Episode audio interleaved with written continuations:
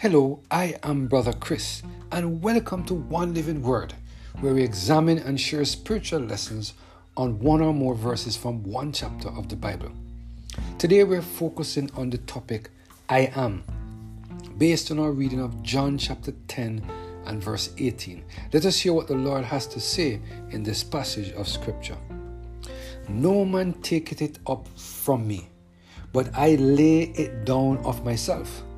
I have power to lay it down, and I have power to take it again. This commandment have I received of my Father. I'm so excited today. We serve a powerful and awesome God. The Word of God is truly powerful. And if we would spend time under the guidance of the Holy Spirit to comb through its pages, God would guide us into every single truth that exists there. There are many of us who have varying views regarding the nature of Jesus Christ. Some of us believe that Jesus Christ was begotten of God the Father in the same way that we are begotten of our parents. Some of us believe that Jesus is not a separate individual from God the Father, but just another representation of God the Father. Some of us see Jesus as the Son of God in the same way that a father sees a son. There are others who believe that it was the Father who gave Jesus the power that he had. Although there are many different views regarding the nature of Jesus, I believe the Bible is very clear regarding the nature of Jesus.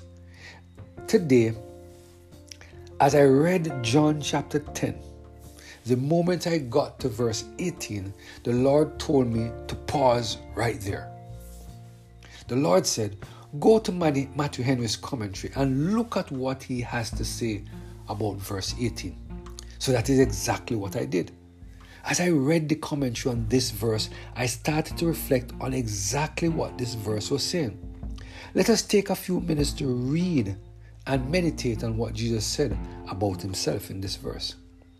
No man taketh it up from me, but I lay it down of myself. I have power to lay it down, and I have power to take it again. This commandment have I received of my Father.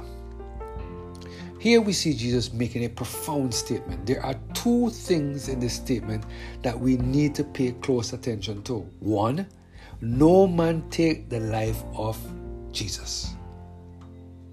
And two, I have power to take it again.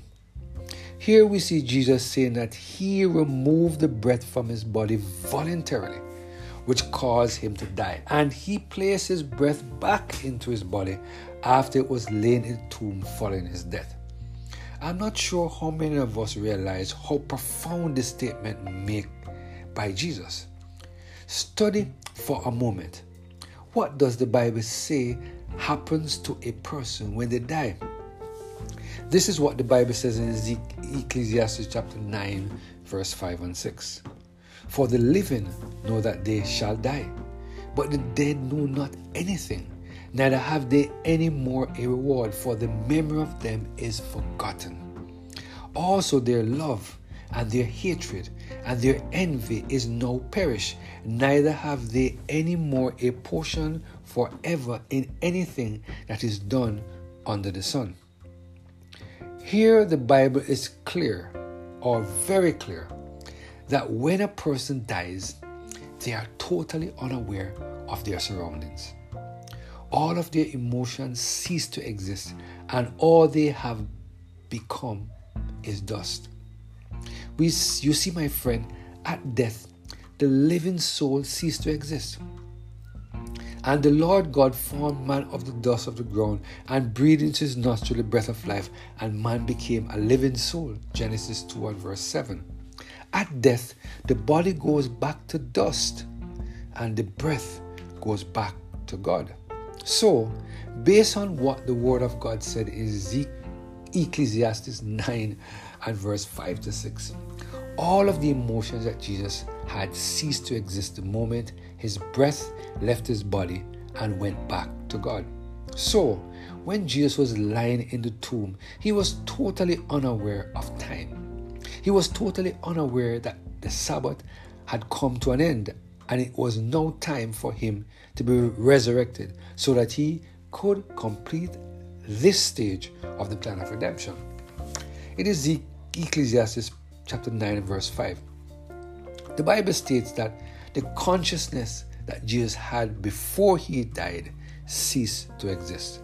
So, how did he know that it was time for him to be resurrected if the dead knows nothing? But in John chapter 10 and verse 18, Jesus said that he has the power to resurrect himself.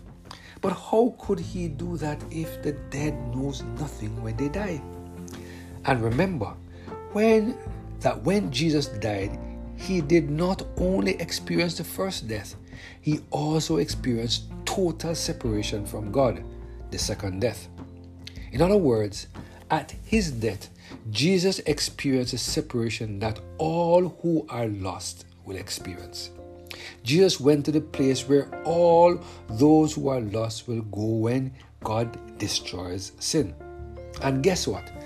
And it was from that place of total separation from God that Jesus resurrected himself. How was Jesus able to do that when he had no consciousness? Our answer to this question would be a function of our belief regarding the nature of Jesus. At the moment, at the end of the day, the Bible is very clear based on John chapter 10 and verse 18 that Jesus was the one who laid down his life and Jesus the one who took it back up. Ellen White made the following statements regarding the action that Jesus took as it relates to his divinity. She said, This is the mystery of godliness, that one equal with the Father should clothe his divinity with humanity and lay aside all the glory of his office as commander in heaven, should descend step by step in the path of humiliation, ensuring severe, enduring severe and still more severe abasement. Sinless and undefiled, he stood in the judgment hall to be tried, to have his case investigated and pronounced upon the very nation he had delivered from slavery. End of quote. It is such a good thing to know that Jesus had the power to lay down his life and to take it up again. So we can have confidence in the following passage of Scripture. Jesus said unto her, I am the resurrection and the life. He that believeth in me, though he were dead, yet shall he live. John chapter 11, verse 25.